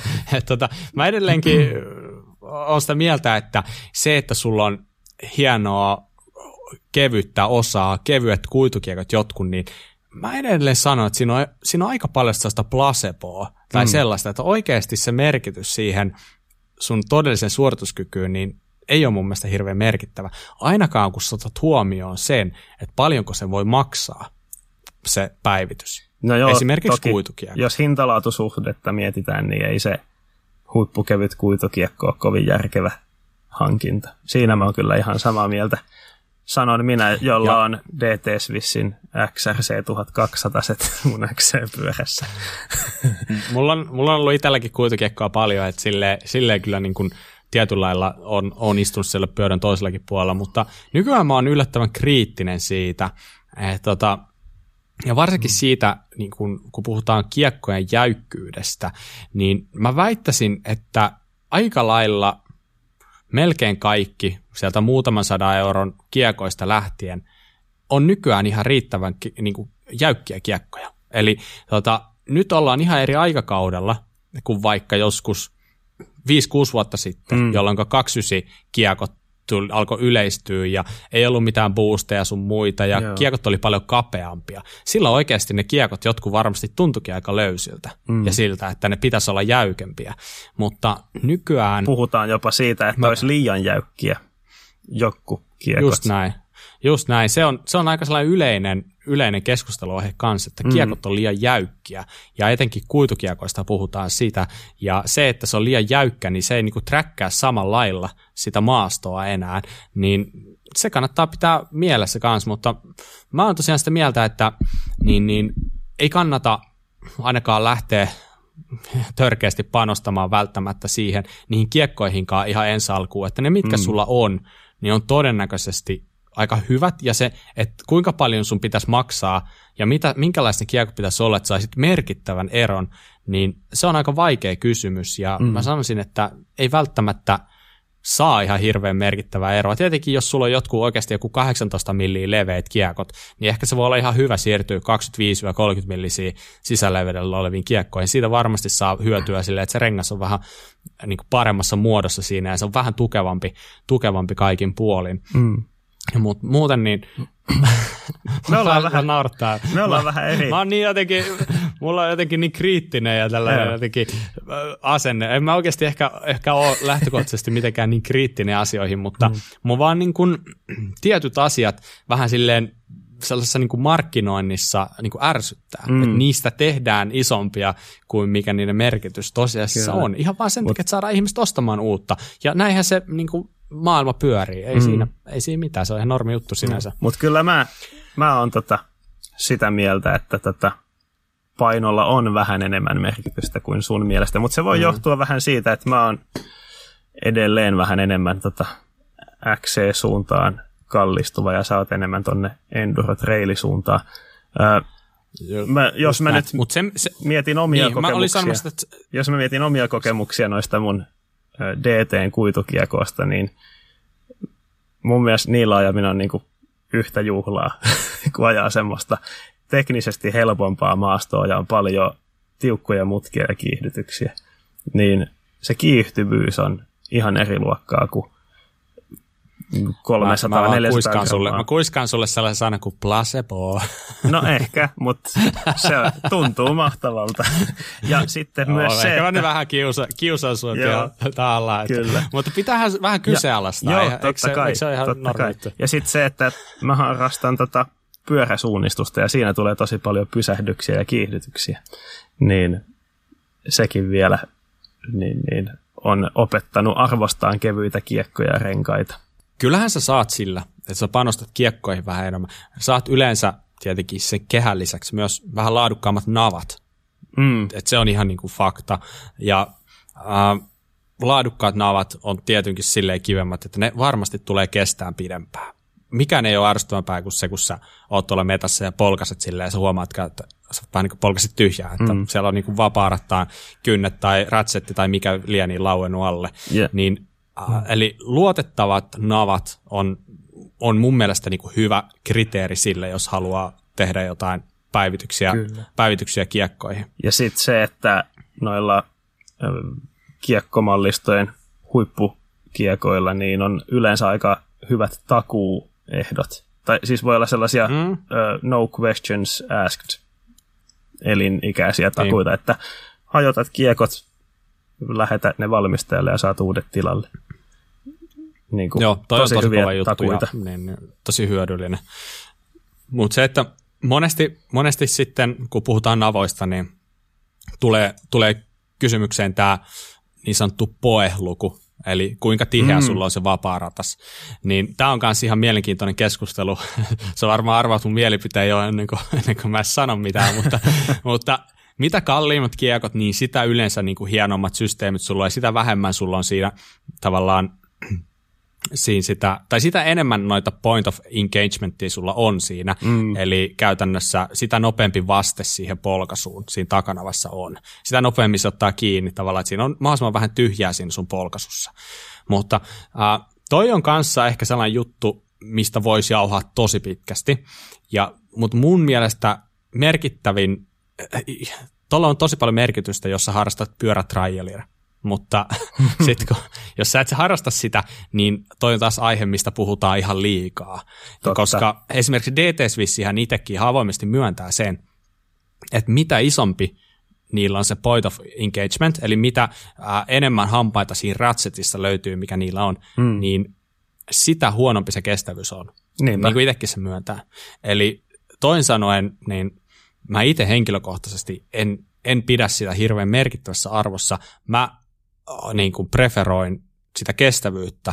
Eli niin, niin se, että onko se nyt sitten 18 hammasta vaikka DT 350 siinä Ratchetissa, niin mä ajan, no, on ajanut monta vuotta jo sellaisella niin kuin ihan niin kuin todella, todella tyytyväisellä, vaikka mulla on, on sitten niin, niin, niin 36 ja onko se 52 vai 54 se, mm. se tota, kaikista tihein, niin en mä käytännössä huomaa sitä. Sun pitää oikeasti kikkailla jossain parkkipaikalla, että sä niinku huomaat sen. Mutta sitten kun ajetaan, niin sit ajetaan. Silloin, niinku, hmm. silloin ei niinku paikallaan pyöritellä ta- kampia tyhjään, niin silleen, silleen tota, niin, niin, tavallaan jos nyt pitää summata sitä, niin panostakaa siinä navassa siihen, että se on kestävä ja laadukas. Ei välttämättä kannata tuijottaa liikaa sitä, että hmm. kuinka monta, kuinka, kuinka paljon siellä on niitä niin kuin, välejä, mihin se kynsi ottaa kiinni tai ratsatissa no. niitä hahloja tai mitä nyt ikinä. Mä oon kyllä ihan samaa mieltä tosta oikeastaan, että sillä saa erilaisen tuntuman, jos on enemmän noita point of engagementia, että se voi ehkä tuntua vähän paremmalta, mutta se ero on aika pieni kuitenkin. Ja mitä niin enemmän se niitä... yleensä...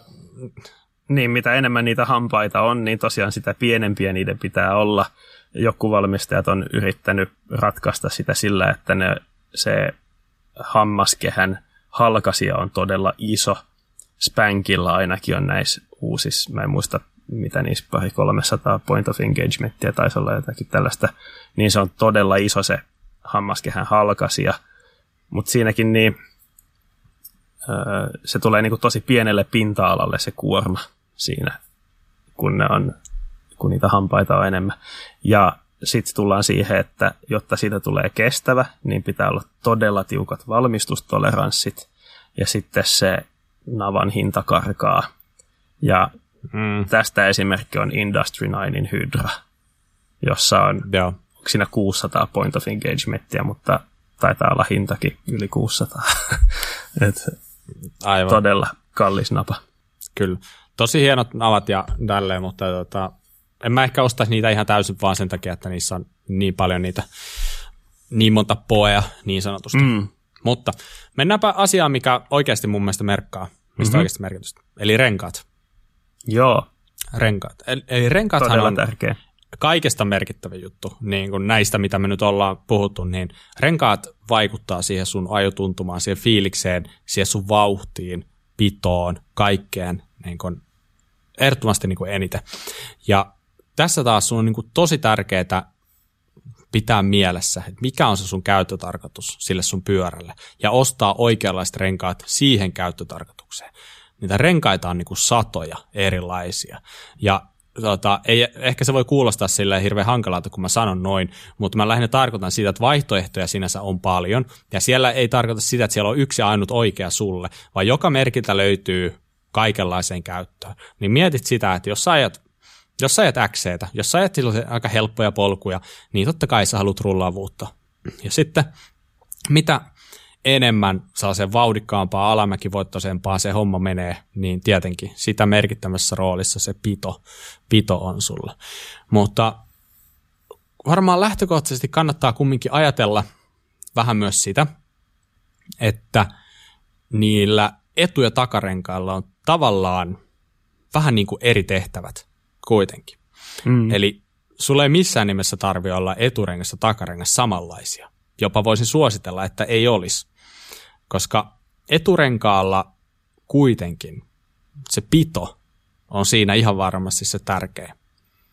Kun taas takarenka, takarengas, niin tota, se, se on yleensä sitten se, missä painokin on enemmän ja mikä, mikä sitten niin kuin, tavallaan saisi olla se rullaavampi rullaampi vaihtoehto noista kahdesta. Mm. Eli niin, niin, kannattaa miettiä sitä, kun mietit, että, että tavallaan niin kuin oikea rengas oikean käyttötarkoitukseen ja vielä niin kuin oikea päähän pyörää. Mm. Ja niiden toi pito-tehtävä on erilainen. Et eturengas, mm. eturenkaan kuuluu pitää enemmän sivusuunnas ja takarenkaan taas kuuluu antaa enemmän sitä vetopitoa, eli ajosuuntaan tarjota taas enemmän pitoa. Et senkin kannalta nappulan kuviointi niin, niin saa olla vähän erilainen. Ja aika monella valmistajalla nykyään on niin kuin pare, pareittain tavallaan myydään, niin kuin, että etu- ja takarengas vähän erityyppisillä Aivan. kuvioilla parina yhteensopivina. Schwalbella nyt esimerkiksi Kyllä. Enduroon brändätään Magic Mary eteen, Hans Dampf taakse ja Racing Ray eteen ja Racing Ralph taakse esimerkiksi. Ja Maxiksella on DHF ja DHR tällaista. Just näin. No mikä on sun suosikkirengastus? Sulla nyt on enduropyörä ja sulla on myös XC-pyörä, niin kerro, oliko ne tossa sun rengastukset vai mitkä on sun suosikkirengastukset, jos nyt lähtee sellainen niin sanottu standardikeli? Mm. Standardi standardi XC-rengastus on äh, tota, Mescal tai Ikoni takana, eli Vittoria Mescal tai Maxis Ikon takarenkaana. Todella Joo. pieni kuvio rullaava ja eturenkaana äh, on ollut Maxis Ikonia ja Vittorian Bartsoa. Et Vittorian Joo. Bartso on vähän karkeampi kuvioone. Pikkasen sitä pitoa enemmän. Ja ikoni on taas sitten semmoinen ihan kuivan keli rengas, jos sitä edessä pitää oikeastaan. Öö, Enduro pyöräs mulla on Magic Mary molemmissa päissä Schwalbelta.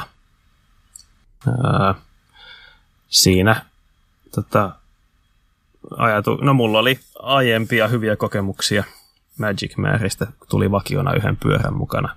Mutta sitten se Hans Dampf, jota Schwalbe niin kuin tavallaan mainostaa takarenkaaksi siihen yhteyteen, niin sen kestävyys ei mun käytössä silloin viime vuonna, kun oli ne vanhat kumiseos ja kylkirakenteet niillä vielä käytössä, niin se Hansdampf ei ollut oikein kestävyydeltään mun makuun, niin mä laitoin Magic Marin taaksekin. Mutta nyt se siitä uudesta Hansdampfista löytyy vähän kestävämpikin versio, että se voisi olla ihan kiva vaihtoehto nykyään. Mutta näitähän ne on joka merkiltä tosi hyviä renkaita ja eri kumiseoksia eri käyttötarkoituksiin ja näin. Schwalbelta toi Addix Soft molemmissa päissä. Mulla kumiseoksena Enduro-pyörässä tällä hetkellä. Aivan. Sehän siis ei rullaa mihinkään. Rullaavuudeltaan aivan surkea kombo, mutta sitten taas sitä pitoa on vaikka kuinka. Että, että se on ihan mitä priorisoi. Just näin, just näin. Milläs renkailla sä Bob tykkäät ajella eniten? Joo, siis paljon kaikkia tullut ajettua ja kyllä mä vaan jostain syystä itse on tosi paljon kallistunut maksiksen renkaisiin, että ne on ollut aina tosi luotettavia ja tasalaatuisia. Mä oon tykännyt niistä paljon ja Enduro-hommissa niin kyllä mulla on niin kuin Assikai edessä ja niin kuin, mulla on tällä hetkellä niin kuin Exo, Exo Plus tuota, compoundilla tai kyljillä se, se ja sitten tavallaan tämä triple compound – sitten se, onko se sitten Max Terra vai mikä se on, mutta tosiaan edessä, edessä sellainen, se on kaksi puoli tuumanen ja takana sitten pikkasen riippuu kelistä, että jos on kuiva keli, niin mulla on aggressori 2.5 takana, tai sitten jos on pikkasen sellainen vähän, vähän niljakkaampi tai sellainen epävakaisempi keli, niin sitten mulla on DHR 2.4 nelonen sitten niin kuin triple compoundina takana. Ja sitten kun jos kuvitellaan, että on oikein, oikein niin kuin märkää ja tälleen vähän pehmeitä ja tällaista alustaa, niin sitten mä pistän sortin eteen. 2.5 sorti on kyllä mielettömän hyvä rengas mun mielestä kanssa. Sitten niin kuin mm, tällaisessa treili niin kuin lenkkiä, jossa niin yleensä mulla on sitten Minion SS takana ja edessä on sitten vähän vaihtelee, että mulla on niin kuin DHR, DHR 2 ehkä edessä tai sitten voi olla joskus myös toi niin kuin E13, sellainen TRS Plussa. Se on ihan, se on ihan käypäinen kyllä kanssa. Mutta sitten, sitten jos XC ajaa, niin mulla on rekoreissit maksikselta molemmissa päissä. Hmm. Ja yllättävän maksis painotteista, en, ei nyt sinänsä ole mitään, mitään eh, sen kummempaa kytköstä sinne, mutta ne on ollut hyviä ja toimivia, että mm. niin, niin voin, voin kyllä niin kuin ihan vilpittömästi niitä suositella kyllä, mm. kyllä niin kuin vaihtoehdoiksi. Ja tuntuu se olevan kumminkin aika selkeästi suosituin merkki maailmalla se, että Maxiksen mm. renkaalla ajetaan. Että. Kyllä, eli Chengshin Tire Company on niin, valmistaja. Niin, niin, niin kuulostaa varmaan monelle tosi tutulta, mutta... Nehän valmi- mutta se on se jännä se juttu muuten ihan tälleen nyt vaan vähän off topic, niin äh, CST-brändillähän ne valmistaa myös vissiin ihan kohtalaisen hyviä maastopyörärenkaita, mutta toi Maxis-brändi on pikkasen vahvempi kuin se CST. että. Niin, se taitaa olla aika paljon myös tuosta brändipeliä toi homma, mutta, mm. mutta totta kai se, kyllä se kuvio ja ne, ne, se on se kaikki, niin ne vaikuttaa paljon. Kyllä. Mutta hei, tota, mä luulen, että pikkuhiljaa meidän tipsit tähän aiheeseen on tässä. Totta kai me voitaisiin aloittaa puhua siitä, että mitä sä voisit tehdä itsellesi niin kuskina. Ja, mutta se on ihan täysin oma maailma, mutta siihen lähtökohtaisesti voi sanoa, että siihen kannattaa mieluummin sijoittaa euroja kuin siihen pyörän päivittämiseen. Tästä ollaan juteltu aikaisemminkin, mm. että esimerkiksi joku Ryan Leachin ne nettikurssit, ne, ne ei maksa muuta kuin jotain euroja, ja sä pystyt saamaan aika paljon enemmän vauhtia ja tällaista siihen sun ajamiseen kuin sillä, että sä pistät tonneja johonkin uuteen, uuteen fillariin ja toivot, että se on sulla jotenkin niin kuin tie onneen, niin ei se, ei se ihan niinkään mene. Mutta tosiaan se on niin laaja aihe, että ei, ei kosketa siihen ollenkaan, vaan me pysyttiin nyt tällaisessa niin, kuin niin sanotusti ilmaisissa tai lähes ilmaisissa tipseissä niin kuin koskien ihan niin kuin perus, perus niin kuin pyörää. Ja näin pois. Yes. Hyvä. Mutta tota, jottei tehtäisi mitään poikkeusta, niin mä haluaisin kuulla, että olisiko sulla jotain vinkata tällä kertaa meidän kuuntelijoille, millä ne sitten selviää ensi jaksoon. Hmm. Joo, tästä tuli tota... Öö, mä voisin suositella semmoista podcastia kuin Downtime Podcast. Öö, me molemmat kuunnellaan sitä. Öö, Bob taitaa kuunnella enemmän ja on pidempään kuunnellut kuin mä. Mutta tota, tosi hyvä maastopyöräaiheinen podcast ja varmasti suositellaan jatkossakin sieltä jaksoja, mutta nyt haluan erityisesti suositella 12. tammikuuta julkaistua jaksoa, jossa vieraana on itse Gary Fisher. Se on semmoinen maastopyöräilyn keksiä ja kaksisin keksiä ja legenda, että, että noita ei montaa löydy. kaksi tuntia asiaa maastopyöräilystä ja elämästä ja kaikesta. En ole edes kuunnellut loppuun tätä jaksoa vielä, mutta heti alusta lähtee aika hyvin, hyvin liikkeelle homma. Että tänään varmaan kuuntelen loput. Tosi niin kuin, hullua menoa ollut sille. Joo. Kyllä. Kyllä, toi Downtime on hyvä, hyvä podcast, se on Chris Hall, joka sitä vetää ja niin, niin, tosi kovia vieraita, vieraita, että ehdottomasti kannattaa ottaa kuunteluun, jos tykkää just kuunnella englanninkielellä juttuja ja tälleen, niin ei näitä pyöräilypodcasteja tosiaan liikaa on, niin mm. sieltä, sieltä saa kyllä hyvää, hyvää Mitäs Bob sulla on suositella meille tällä uh, viikolla?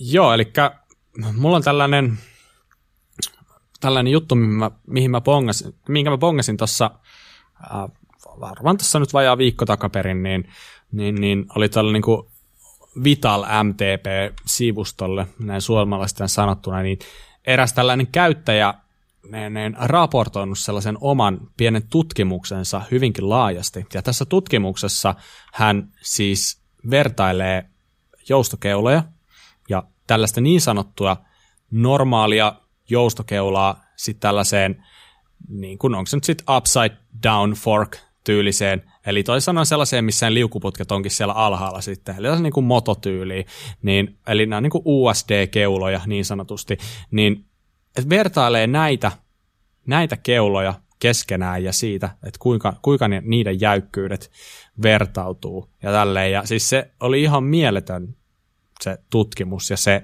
kuinka paljon dataa siellä on tarjolla siitä ja kaiken näköisiä kuvia, havainnekuvia siitä, että miten, miten, se, miten niin kuin erilaiset voimat, kun väännetään keulaa, niin mi, mihin, se, mihin se stressi siinä tota, niin, niin, sijoittuu ja tälleen. Mä luulen, että sä, sä Mika varmaan tuosta niin osaisit vielä niin kuin alan miehenä heittää niin kuin sä, paremmankin alustuksen. Sä liikkasit, mutta... sä liikkasit sen mulle silloin, kun sä löysit sen ja mä olin kyllä ihan fiiliksis lukemassa sitä. kyllä se oli ihan tota, joku alan ammattilainen, joka noi oli noi simuloinnit tehnyt. Ainakin sen tota, sattu silmään, että ainakin sen tota, toi IT-puoli oli kunnossa, että aika tehokkaalla laitteilla oli tehty simuloinnit ja tota, joo, aika pelkistetty niin kuin yleensä noi simuloinnit tehdään, koska siellä on miljardi muuttujaa, mutta niin, niin, tosi kiinnostavaa. Just näin. Kyllä. Käykää Lukasessa, jos teillä on aikaa yhtään, jos yhtään kiinnostaa tällainen, niin kuin, tällainen nörtteily niin kuin keulojen suhteen, niin, niin, niin siellä, se voi ällistyttää hieman, että kuinka oikeasti joku perusfoorumikirjoitus voi olla noin niin, kuin, niin sanotusti laaja. Ja niin pistetään siitä Kyllä. linkki kanssa jakson, jakson tuohon tota, muistiinpanoihin. Mutta hei, tämä alkaa olla tällä erää tässä, ja jos nyt heräsi jotain kysyttävää, niin laitelkaa viestiä kuraläppäpodcast at gmail.com tai lähestykää meitä Instassa kuraläppä tilin alta. Siellä jengi lähettelee tosi paljon meille viestejä suoraan ja kaikkiin toki vastaillaan ihan, ihan saletisti, saletisti jotenkin reagoida ja se on ollut tosi hienoa. Ja nyt se, mitä te olette tehneet, te olette paljon jakanut meidän podcastia teidän Instastoreissa, nyt varsinkin tuossa Sallan jakson jälkeen, niin ihan, ihan supersiistiä, jatkakaa sitä. Se, se on ollut niin kuin, se tavallaan niin kuin elävöittää itseäkin, kun näkee, että hei, että vaikka nyt niin kuin kerran viikossa vaan julkaistaan, niin näkee, että jengi kuuntelee niitä oikeasti niin kuin pitkin viikkoa ja niin kuin aina vähän niin kuin silleen pysyy pinnalla, niin se on, se on ihan niin kuin mielettömän siistiä, että kiitos siitä ja nyt ja jatkakaa vaan samaan malliin. Ja tota, sitten Stravasta, Stravasta löytyy meidän klubi nimellä Kuraläppä. Siellä keskustelupuolella on kanssa keskustelu käynnissä ja siellä voi heitellä kysymyksiä, joihin me voidaan yrittää vastata, plus kaikki ne muut, tyyli sata tyyppiä, ketä siellä on, niin varmasti tietoa löytyy kaiken näköisiä kysymyksiä. Tuliko sulle Mika vielä jotain mieleen? Aika hyvin taisi tämä olla tässä tällä kertaa. Voishan näistä jauhaa vaikka mitä pidempään, no. mutta Joo, ei, ei, ei jauheta. ei jauheta. Jätetään jotain. Hyvä. Mutta mut, tota, hieno. Kiitos tästä Mika sulle. Kiitos kaikille kuuntelijoille. Kiitos. Palataan asiaan ensi kerralla. Moi moi. Moikka.